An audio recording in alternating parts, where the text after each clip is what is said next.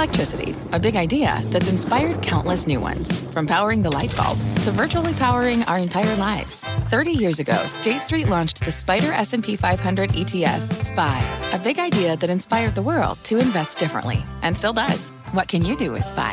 Before investing, consider the fund's investment objectives, risks, charges, and expenses. Visit SSGA.com for a prospectus containing this and other information. Read it carefully before investing. SPY is subject to risks similar to those of stocks. All ETFs are subject to risk, including possible loss of principal. Alps Distributors, Inc. Distributor. Homes.com knows that when it comes to home shopping, it's never just about the house or condo. It's about the home. And what makes a home is more than just the house or property. It's the location and neighborhood. If you have kids, it's also schools, nearby parks, and transportation options. That's why Homes.com goes above and beyond to bring home shoppers the in-depth information they need to find the right home. And when I say in-depth, I'm talking deep.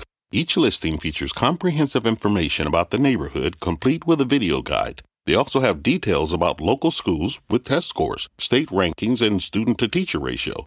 They even have an agent directory with the sales history of each agent. So when it comes to finding a home, not just a house, this is everything you need to know, all in one place. Homes.com. We've done your homework. My mission is simple, to make you money. I'm here to level the playing field for all investors. There's always a bull market somewhere, and I promise to help you find it. Mad Money starts now. Hey, I'm Cramer. Welcome to Mad Money. Welcome to Cramerica. Do you want to make friends? I'm just trying to save you some money. My job is not just to educate, but to teach and entertain. So call me at 1-800-743-CNBC or tweet me at Jim Cramer. First, we're told that crypto is the great store of value that can save us from money-printing central banks and craven politicians. Oh, then we hear that it's the best hedge against falling stock prices. But it turns out crypto doesn't hedge you against anything at all. They know nothing! As bad as stocks have been, and they've been real bad, including today, where the Dow lost 254 points, S&P declined 0.88%, and the Nasdaq shed 1.33%, capping off the worst first half since 1970. Believe it or not, crypto's been even worse. It leads the stock market down, too. It turns out to be, it's the proverbial tail that wags the dog. Now, I know miserable stock owners love company, but this crypto decline is the mother of all miseries. And I think it's a fitting coda to a horrendous quarter that cryptocurrencies of all kinds are still cascading with no real bottom in sight. I'm picking crypto to start tonight. You know, I usually don't do that because it's the opposite of a stable storehold of value, as its promoters always claimed. And for a time, I believed. Instead, cryptocurrency is the last bastion of rampant speculation, something that the Federal Reserve is trying to wipe out in order to tame inflation. We know that last November, the Fed declared war against anything that causes inflation. They stepped up their campaign, but we still got lots of inflation out there. We have wage inflation, retail inflation, commodity inflation, housing inflation, transportation inflation, and, of course, financial inflation, also known as speculation. With the obvious slowdown in the economy, one that is the Atlanta Fed coming out just today and saying that we're likely already in a recession, I think the Fed is now starting to make real progress in its fight against inflation, and I salute them. Housing prices seem to be peaking thanks to rapidly rising mortgage rates. We can tell that from all the talk we're hearing from anyone who's involved in lending or mortgage applications. No, home prices haven't gone down yet, year over year, but there are long-standing predictive patterns in housing.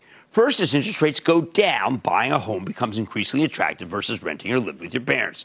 Then, as prices go higher, houses become more coveted. They seem like great investments, and they soar in value. Once the Fed starts tightening, though, the cost of borrowing money becomes prohibitive. But home builders keep building. They don't stop, even as the buyers start to hesitate and walk away.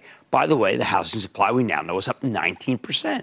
Eventually, the home builders start cutting prices to attract customers in the face of high mortgage rates, which makes homes feel like a bad investment. And then the down cycle begins. Based on the history, I think we're about 3 months away from that down cycle tipping point.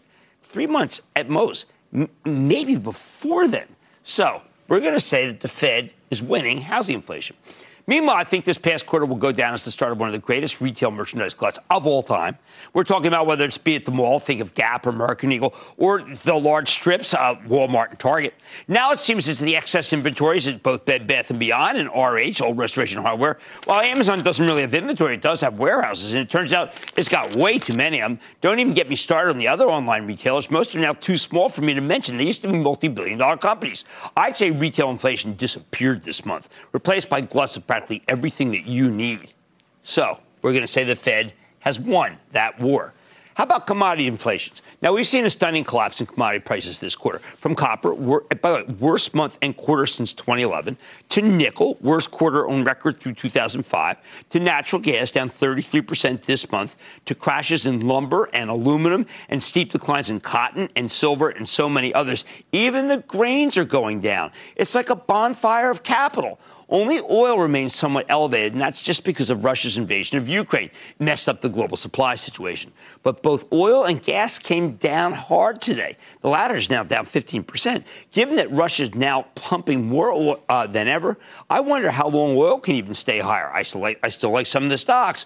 But if you can sell oil to India and China instead of the West, well, they're going to be happy to buy it. The sanctions on Russian oil haven't taken crude out of production. Actually, they've created a supply chain problem and maybe an increase from Russia. So I am willing to say that commodities have gotten under control. Not all of them, but almost every one. Next up, freight costs. They're still high, but they peaked a couple quarters ago as more drivers came online and demand for freight cools. General Mills identified yesterday that supply chain issues are now pretty much behind them. Well, manageable. Other operators not as good as Mills may find themselves in the exact same enviable situation. I'm saying that the Fed has finally gotten transportation inflation under control. Now, we don't have wage inflation under control. That's the problem. We do not have that under control, in part because immigration remains way down from where it was before Trump's crackdown. It still happens, but not nearly the numbers we used to have. Wherever you stand on immigration, the fact is we have a labor shortage, and more people would solve the problem. Of course, wage inflation is tricky because who doesn't want to be paid more? I would love wage inflation if we could get it in a vacuum. Bad for business, but worth the trade-off. Problem is, we don't live in a vacuum. The Fed's not going to stop slamming the brakes on the economy until wage inflation goes away. So, unfortunately, we actually really have to root against the job market. And Jay Powell's not winning this war yet. 5% unemployment, here we come. This is the battleground. But there is one front in the war on inflation that's been a outstanding total victory for the Fed, and that's the battle against financial speculation. It started last year when we saw the endless procession of those blank check companies run out of dumb money to sell themselves to. Yes, there are some good ones. I got Gary Cohn on later. It's an interesting one. But over the long haul, the SPACs were a disaster, okay? You don't see them anymore. In many cases, frankly, it would have been better to invest in Arctic real estate, saving some cash to build a fire, Jack London style. Jack London still holds up. I would not say that otherwise. That's how bad some of these SPACs were. Then there were the IPO cons. All sorts of companies came public that every sophisticated money manager knew were wildly overvalued. But because the sophisticated guys actually had invested in them early, they were happy to blow them out at any price to you. I did my best to protect you. I'm not that good. In the meantime, a whole new group of investors weren't price sensitive. They just liked the name or the brand or the color or who knows. All I do know is that they borrowed money to buy this stuff, and this was the quarter that they got blown out. So they're gone. Finally, there was the world of crypto and NFTs, this glorious, fun-loving universe of something too sophisticated for almost anyone to understand, just because I'm a gardener, like tulips. Man, they're like impossible. Every time you question the owners, they just told you, blockchain. Blockchain's a work of genius, so shut up. There was no better example of free money than Bitcoin itself, a currency that people bought because it went higher. I mean, that was the reason, wasn't it? When you attempted to pierce that veil, which included the right to own a token of nothing, something that can't be used maybe even in a subway, you got a lot of genuine crypto gibberish. Now, not only have the prices of these various schemes crashed, but the biggest worry is centered on you getting your money back when you try to pull it out of one of these various crypto repositories. And you ought to be thinking about, especially if you got money and you're getting an outrageous yield, let me tell you something. It ain't outrageous. It's gone. Far higher interest rate than any other instrument. Take it out. You heard what Chairman Gensler said. Get it out. It's a huge red flag. When you find a crypto bank that gives you an above-market interest rate on your money, know that you're also taking an above-market level of risk. You are reaching for yield, and only morons reach for yield. With the immolation of crypto, the Fed's job is almost complete, but they don't seem to know it yet. They're just gearing up to throw people out of work to make it clear that inflation is a thing of the past. Wage inflation does have to be stopped, and we aren't going to get a sensible immigration policy to do so. So it will be done the hard way. Let's hope for one more big hike. Sell those bonds, and let's see what happens. So here's the bottom line. The stock market now reflects a lot of the bad news, just like all these other forms of inflation that the Fed has won on. But the Fed's still dismantling the good, and they'll keep doing it until the unemployment rate starts to surge, which I suspect will happen after one large, maybe 100 basis point rate hike. But financial speculation, IPOs, SPACs, crypto, the first half has taken the air out of all those balloons. The Fed did its job in our markets. Now let's have the good stuff, the non-speculative stuff, rally in the second half of the year. Let's go to Brian in California, please. Brian. Big booyah to you, Jimbo. First-time caller, long-time listener. Jimmy Chill says booyah right back at you. All right. This stock is one of our family favorites. We use it all the time, but it's been down roughly 50% since the start of the year. Wanted to get your take on a buy and long-term hold for Airbnb. I'm glad you said long-term hold. So here's the problem with Airbnb. It was part of a cohort of companies that came out of the chute valued at far more than they should have. Had this company, I'm not kidding, I've been thinking so much about this. Had Airbnb come public, you'll like this. Had it come public at 86, I think it would be at about 150. But because it went all the way up to 212, now it's at 89, and I don't know if it's done going down. But I do think longer term, it is game, set, match for that industry, so I like it. All right, the stock market now reflects a lot of bad news, but the Fed has to dismantle still more because after all of what they've done, they still have not conquered wage inflation. And I think they're going to keep trying to do that until unemployment surges, and then they're done.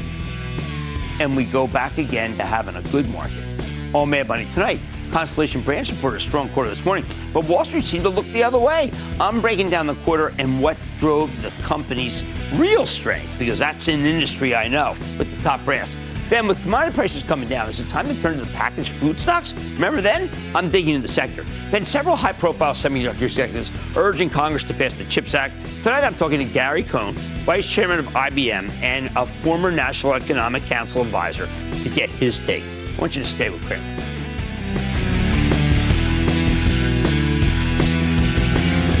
Don't miss a second of Mad Money. Follow @JimCramer on Twitter. Have a question?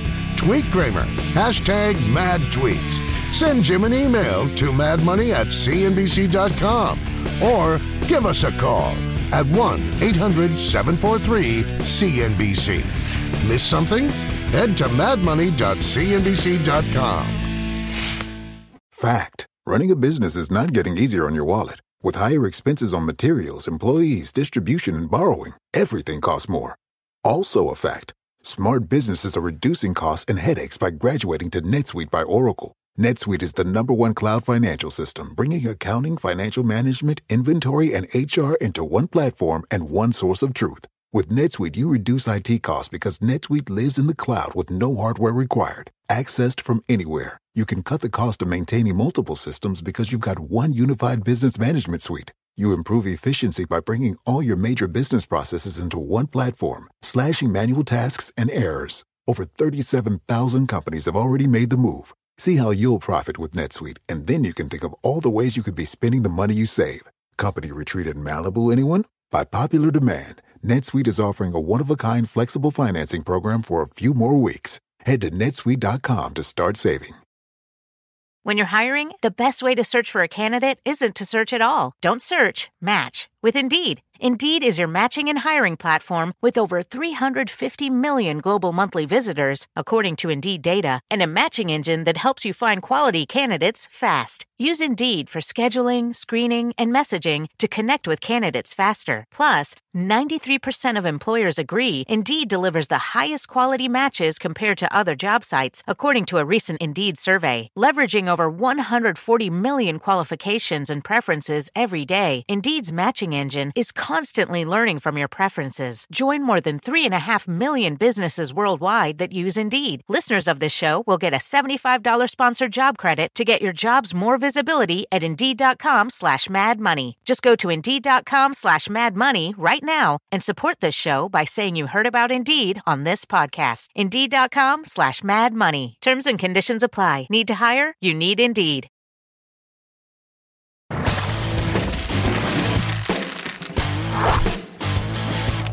What in the world did Constellation Brands do wrong here? Yeah, the beer, wine, and liquor company best known for Corona, Modelo, and Pacifico reported a very good set of results this morning, yet its stock tumbled more than 4%. Constellation delivered a 14-cent earnings beat off of a $2.52 basis, higher than expected cost, but much higher than expected sales. That's because of the tremendous strength in their beer business. But here's the rub. Management merely reiterated their full-year forecast. They didn't raise numbers. And when you do that after beating the earnings estimates, this merciless market treats it like a guide down. Perhaps more important, Constellation announced a deal with the Sands family, its largest shareholder, to swap their Class B shares for regular common stock. While that will simplify the ownership structure, it also increases the share count by 14%. Plus, these guys own a major stake in Canopy Growth, cannabis business, and they're buying more at a very low price, but that caused Canopy stock to plunge more than 18% today. Constellation already owns a chunk of it, so that hurts too. The question is, can we just asterisk these negatives, please, and focus on the very strong core business, or is that just too hard in such a difficult market?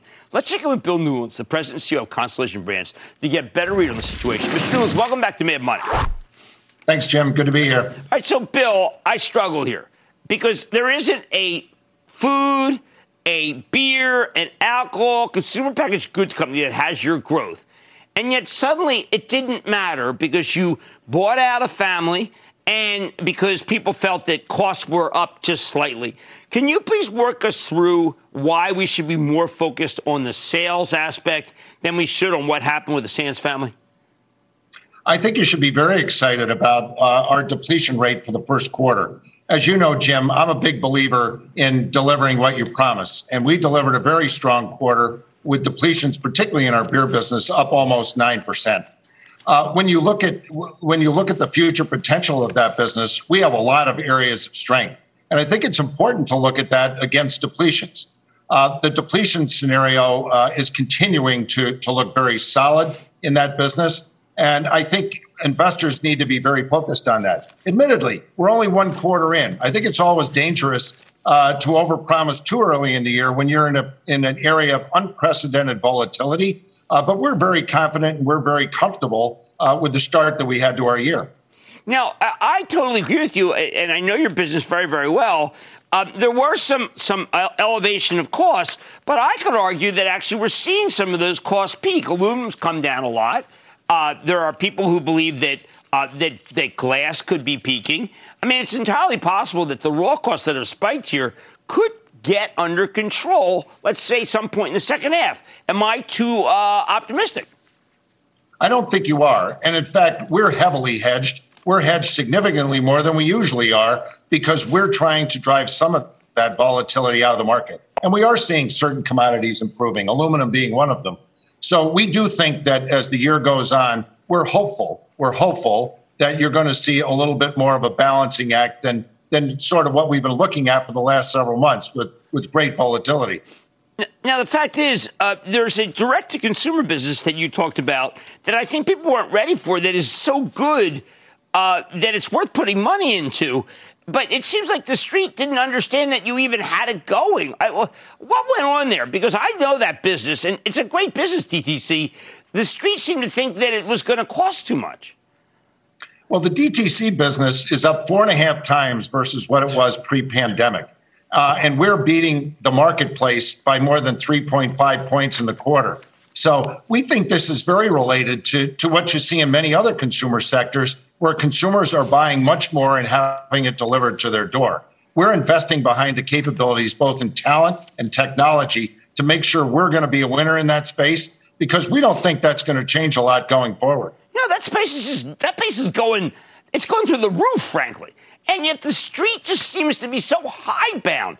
Now, another thing that was, I will admit, is hard to understand because, I know Rob Sands pretty well. I know the Sands family. I didn't quite understand why. I thought you got them a class two structure tends to be not advantageous. I thought you got the Sands family a good deal, but a really great deal for shareholders. People again seem to think that somehow you got ripped off by the Sands family.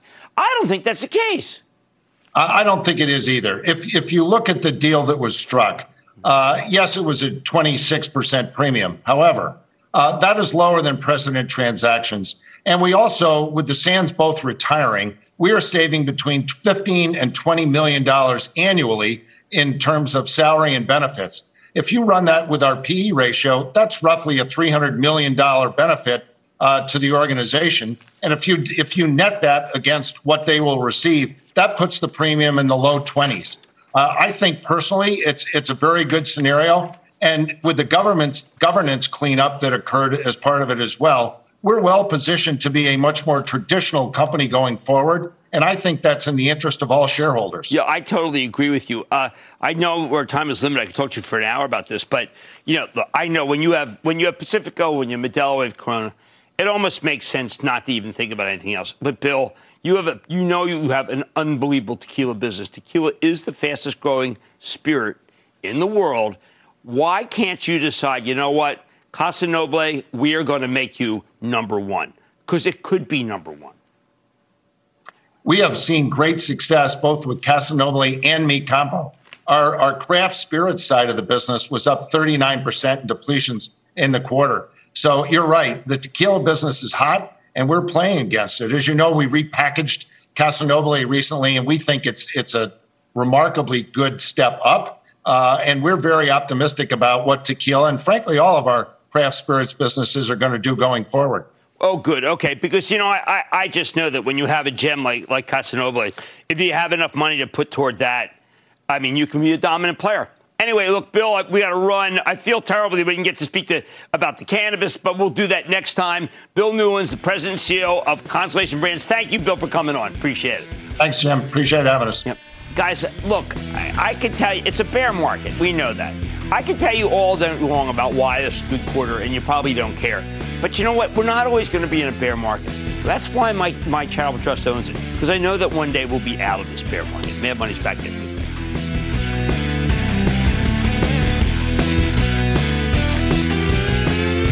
Coming up, hope you brought your appetite.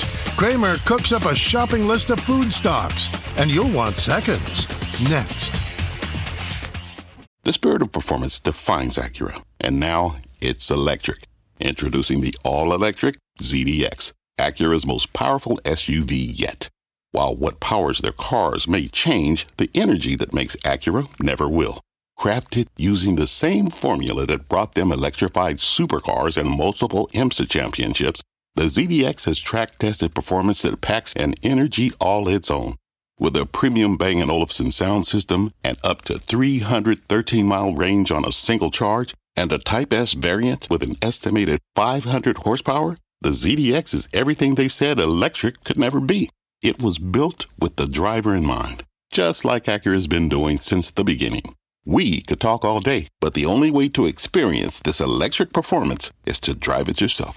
Unlock the energy and order yours at Acura.com. Take your business further with the smart and flexible American Express Business Gold Card.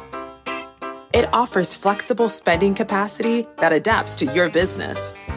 You can also earn up to $395 in annual statement credits on eligible purchases at select business merchants.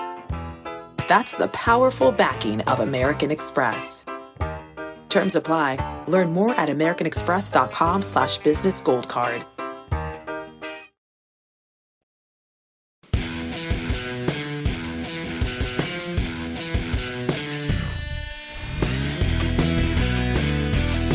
Normally when Wall Street's worried about a slowdown, like we have now, money managers buy the packaged food stocks hand over fist because they're textbook recession-proof plays. But this is not a normal slowdown. thanks to rampant inflation from sky-high raw materials costs to the extortionate cost of freight and much higher wages. Many of these classic recession-proof companies are being eaten alive, even if I think that some of those inflationary issues are in the past. Even if their demand remains consistent because everybody needs to eat, the costs are up big year over year. And that's why the stocks have performed much worse than you might have expected at this point, at least for the 7 months that we've been through. But that calculus might be changing. First, commodity prices have already begun to collapse, and those savings flow right to the bottom line, especially if you've raised prices. Oh, you think the prices come down? Second, nearly everybody seems convinced that we're headed into a recession. And while I'm not totally convinced, that creates a much better backdrop for the steady Eddie packaged food stocks. Third, and most important, over the last few weeks, we've gotten some big updates from the major players in the industry. And while it hasn't all been good news, we know that some of these companies are starting to do very, very well. Let's take them one by one, because the packaged food space is absolutely worth hiding in or investing in, if you want to call it that, at this point in the business cycle. But you have to be selective about picking the best ones. So why don't we start, and these are ones I'm considering for the Charitable Trust, maybe Bullpen. Find out when we have our monthly meeting next month. I'm going to start with Campbell's Soup, okay? The company's much more than just this, all right? They make Goldfish, Pepperidge Farm, Snyder's of Hanover, very good, Cape Cod and Kettle Chips, we use them, Milano Cookies, who doesn't like those, SpaghettiOs, pass, but much more. Here's a company that's been struggling with supply chain disruptions. When Campbell's Soup reported in March, the numbers were not so hot. Stock got obliterated, although it swiftly rebounded from those levels and it kept charging higher. Along the way, multiple analysts slapped this thing, downgrades, price cuts, target cuts galore. But it's like it didn't matter. It didn't matter. That's a good sign. Maybe the buyers do something, because when Campbell's Soup reported again a few weeks ago, they had turned in a much better than expected set of numbers. Big top and bottom line beat, 37% earnings growth. More important, organic sales were up 9%. Wall Street was only looking for 3% increase. This was the first very positive organic growth result in 5 quarters. How'd they do it? Campbell's Soup said they continue to see sustained demand for their brands, but what's changed is they've sorted out their supply chain problems, raised higher prices to pass on to the higher consumer, and they're just doing a better job of making stuff. It's gotten, I knew the class would get it together. It's good. Management raised their full-year forecast a bit. The outlook still seemed a little cautious to me. In response, the stock rallied a bit, but then quickly gave up the gains. The market got hit with another indiscriminate sell-off like we're getting used to, right? In the last couple of weeks, though, commodity prices have come down big, and Campbell's Soup stock has gotten its mojo back. Doesn't hurt that it pays you a 3% yield. This is not my favorite food play, but I haven't felt so good about Campbell's Soup in a very, very long time. What is my favorite? Well, the best stories in the industry happen to be Kellogg and General Mills. Last Monday, Kellogg announced a plan to break itself up into 3 separate businesses, a global snack food play, a North American cereal play, and a smaller plant-based foods business anchored by Morningstar Farms. The market lapped it up. Yes, stock was up nearly 6% since the announcement, largely because the underlying business is actually pretty good. When Kellogg reported in early May, the numbers were excellent. Their snack division in particular is terrific, and I think it will be worth a lot more as an independent company that's not hostage to the much slower growth North American cereal business. Plus, we don't have many good pure plays on snack food. I like its scarcity value. Look, Frito-Lay belongs to PepsiCo, right? Campbell's Soup's snack business is joined at the hip to the can business. It's really Hershey, Utz Brands, arguably Mondelez. Of course, the Kellogg breakup will take some time, but for now, I like the stock here. It sells at 17 times, and it's got a 3.25% yield. Now, how about this one, star of the show, General Mills? Yesterday, Mills reported a blowout quarter. These guys have been the best of breed operator in the packaged food space for several years now. Hershey's notwithstanding. I mean, Hershey's really doing well. While other players have struggled, this company has been on the march steadily higher since 2018. Now, that's in part because General Mills has made some very smart moves with its portfolio, like buying a much panned acquisition not that long ago, Blue Buffalo, because I had the big equity offering to pay for it. That's the high-end pet food brand that my mongrel rescue dogs have confided in me is really good. Spoiled brats, I say. Their whole strategy's paying off. No, not my dog strategy. The company's strategy is paying off now, as the company just delivered an excellent top and bottom line beat, jaw-dropping 13% organic growth. That's not something you expect to see from a packaged food company. Mills is on fire here thanks to pet food, and also has a food service segment, which is really doing well. They're giving you the growth that I expect from a pharma company. On top of that, these guys gave you terrific guidance for the next fiscal year. Management sounded very confident on the conference call. While they pointed to supply chain problems and cost inflation, they also explained how they've been able to quickly solve those problems by improving efficiency is selectively raising prices. And believe it or not, they are saying these things, the real bad supply problems, in the past.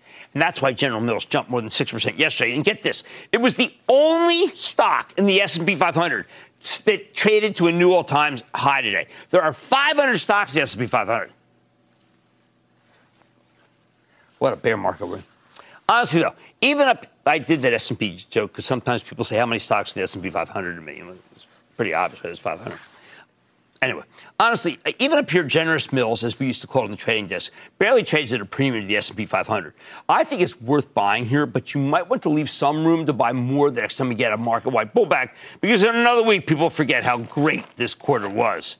Oh, look at this. These can help lower cholesterol. These must be...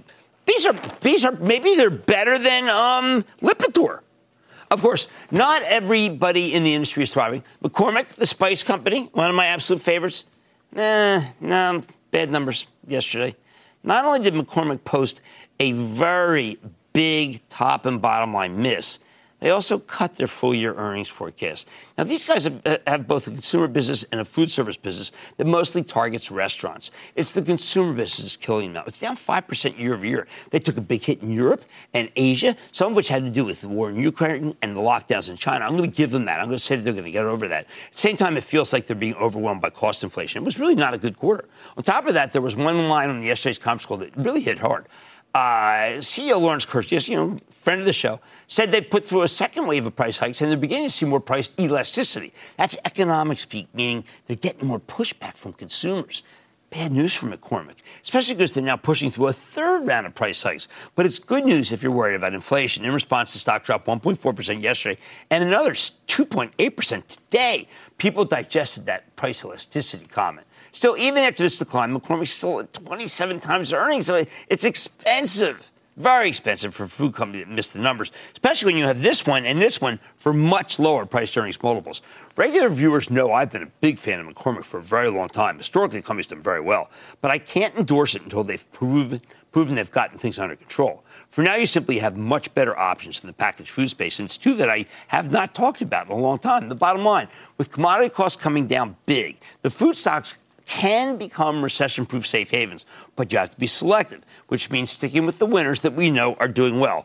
Campbell's Soup, or even better, Kellogg, and my favorite, Generous Mills. Let's go to Philip in Washington, please. Philip. Hey, Cramer. What's up, Philip? Hey, I just want to thank you for taking my call. I'm just very excited right now. I'm just calling about Kroger. I'm a new investor, and I'm looking. I have a lot of stakes in Kroger, and I'm just thinking about their dividend yield, whether I should stay for the long term or turn this around and put it into a higher dividend and play some defense and variety. Well, I like Kroger. They've done a very good job. They've turned around entirely. I endorse buying Kroger. It's also a big position of Warren Buffett. They've done a very good job. I think you're in good shape with Kroger. All right, look, as commodity costs came down, as I said at the top of the show, I think that some food stocks are worth buying, but you have to be selective and stick with winners. Winners like Campbell's Soup, Kellogg, or best of all, General Mills. There's much more Mad Money ahead, including my exclusive with the former National Economic Council Director, current IBM Vice Chairman Gary Cohn. After finding out that Senator McConnell's threatened to block the CHIPS Act, I'm discussing how a lack of federal action could hurt a host of industries and make us into a more dangerous place? Then what captures the zeitgeist of this market? It's a tough question, but I'm going to attempt to answer. And then, of course, all your calls rapid fire tonight's edition of the Lightning Round. So stay with Cramer.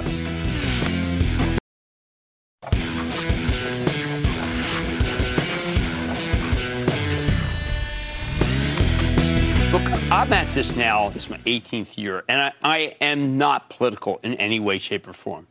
But I am on a mission, and it's a mission to convince Congress to pass the CHIPS Act, the semiconductor bill that's actually passed both chambers of Congress, but in different forms, is now stuck in limbo as legislators try to reconcile the House's version with the Senate's.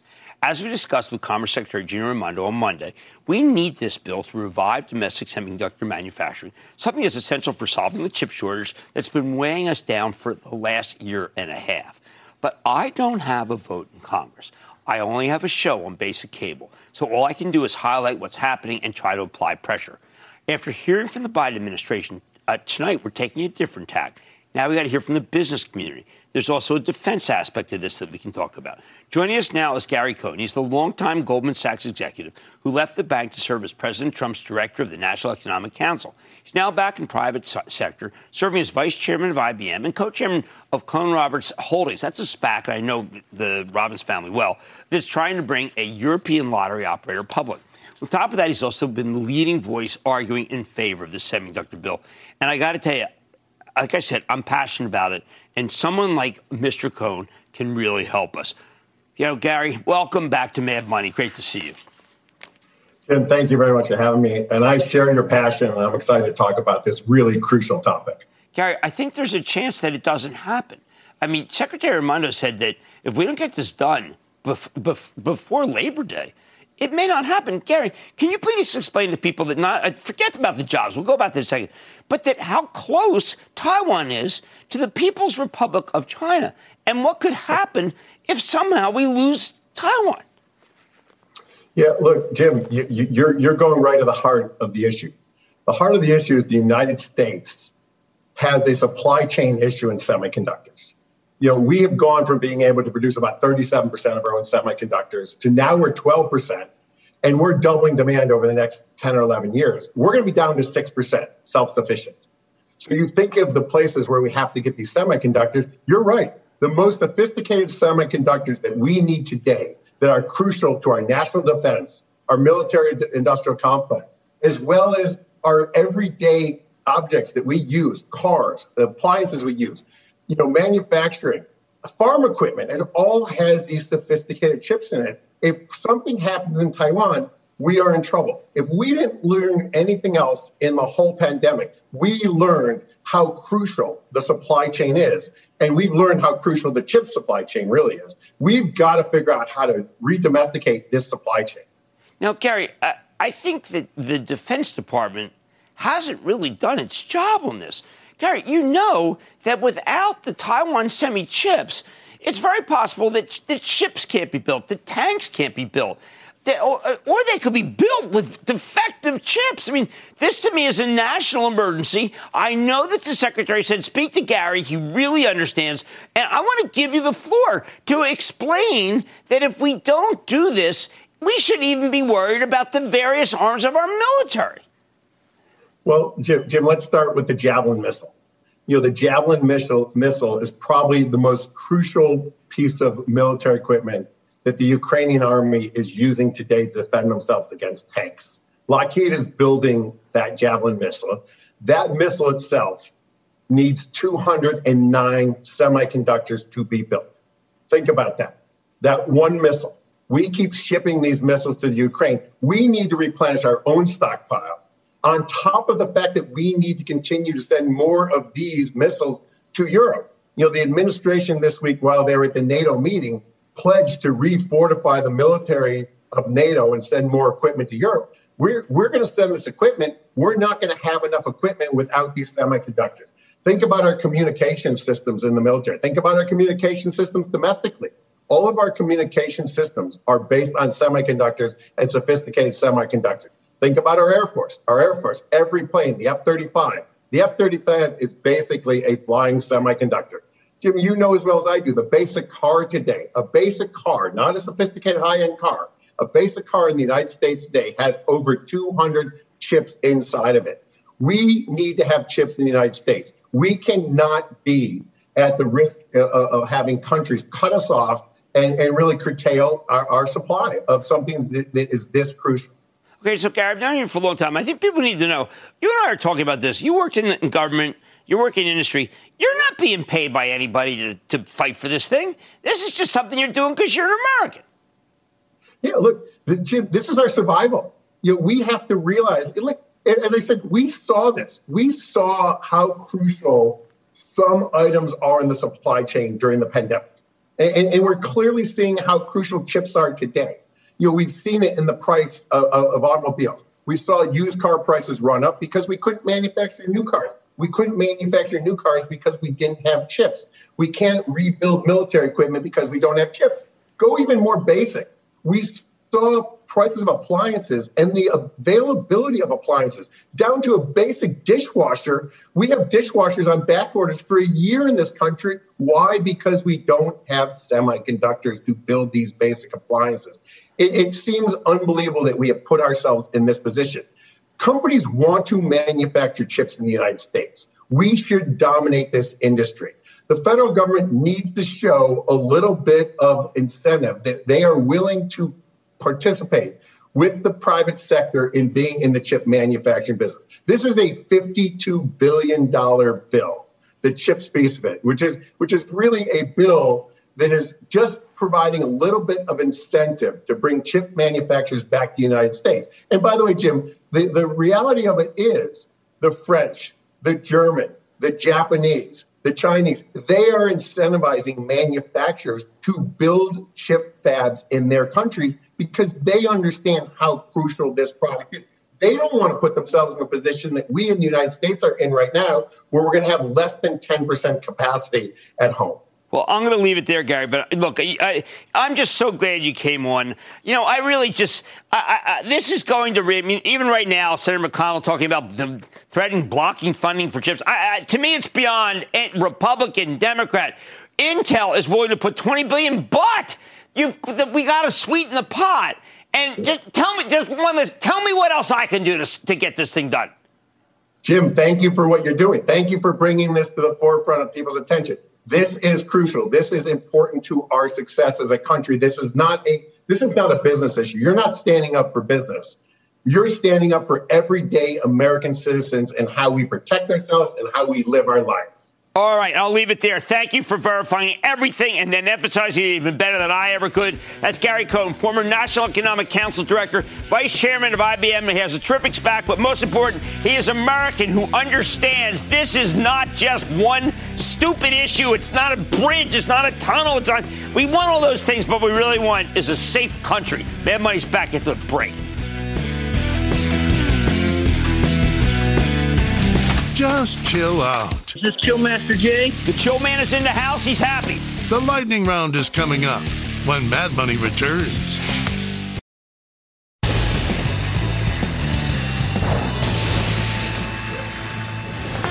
It is time. So, everyone, come back. And then the lightning round is over. Are you ready? Keep that time for the lightning round. I'm going to start with Brent in Colorado. Brent. Chillmeister. As a club member, I wanted to get your thoughts on Cadre Holdings, CDRE. You know, it's a company that makes things, does stuff, sells a product, gives you money back, and it does first responder equipment. And I'm going to say it's good. I like it. Let's go to Sahil in Georgia. Sahil. Booyah, Mr. Jimmy Choo. Yo, man, Chillman in the house. What's happening? Yes, sir. Thanks for taking the call. I love your show. Thank you. Thank you very much. Yeah. Join the club. Okay, join the club. I want to ask about the ticker APPS Digital Turbine. You know, I want them on. I want them on because I cannot understand why this stock continues to go down while the earnings keep going up. So let's just put a check mark, Digital Turbine. I need to go to Tyler in South Carolina, please. Tyler. Hey, Jim, I'm coming at you with a super booyah from South Carolina. I think that's a very strong win, and I like the whole sound of it. What's happening? I just wanted to get your thoughts on Chevron, ticker symbol CVS. Okay, we own Chevron for the club. We have a hedge position. We feel the only thing that can really keep bringing this market down is oil, so we own the oils. But we did sell some Chevron. We did trim it. We had a huge gain, and I'm not going to have a big gain turn into a loss. So the idea that I can tell you to buy it would be conflicting with the fact that we just sold some. How about Chris in Ohio? Chris. Who day, Jim? Yo, what's up? The stock I'm wondering about is called Butterfly. I know they're not currently profitable, but I think they will. Yeah, and these guys told me over and over again, look, they got the portable, portable ultrasound. Well, it turns out there's a lot of guys who have it. So it's really, I don't want you in that stuff. Period. End of story. Let's go to Larry in Florida. Larry. Hi, Jim. Hey, Larry. Jim, is Marathon Oil, MRO, a buy, a sell, or a hold, and why? Here's the problem with Marathon Oil. They are making a ton of money, and I think that the president is going to come down on the refiners, and they're going to come down on Marathon. The quarter will be great. I just fear that the president has really decided that the independent refiners are to blame for a lot of our problems, which is not true, by the way. Let's go to Jason in Florida. Jason. Booyah, Jim. How you doing? I'm doing well. How about you? Good, good. Just a couple shout-outs to my friend Paul Wall and my girlfriend Kelly. But Kelly, had a question about Transocean, RIG. Look, I like oils, but that one's too risky, losing money. How could you lose money in this market? That's crazy. Mike in Illinois. Mike. Hey. Yo. Mr. Chill, thanks for taking my call. Chill's going to be on the attack this weekend. Watch me on Twitter. You betcha. Okay, what's up? Okay, here's what's up. It's a life science company. They own a huge position or a big position in Sartorius. That plays hob with their numbers. Depending on how the analyst looks at it, they might have a 3 or a 30. How's Bio-Rad? That's a very good... Bio-Rad's a very good company. It's just a very good company. I mean, I don't ever understand why it doesn't go up a lot because it's a very good company. And that, ladies and gentlemen, is the conclusion of the Lightning Round. The Lightning Round is sponsored by TD Ameritrade. Coming up, Cramer's got some ideas to beat the malaise of the markets. Next.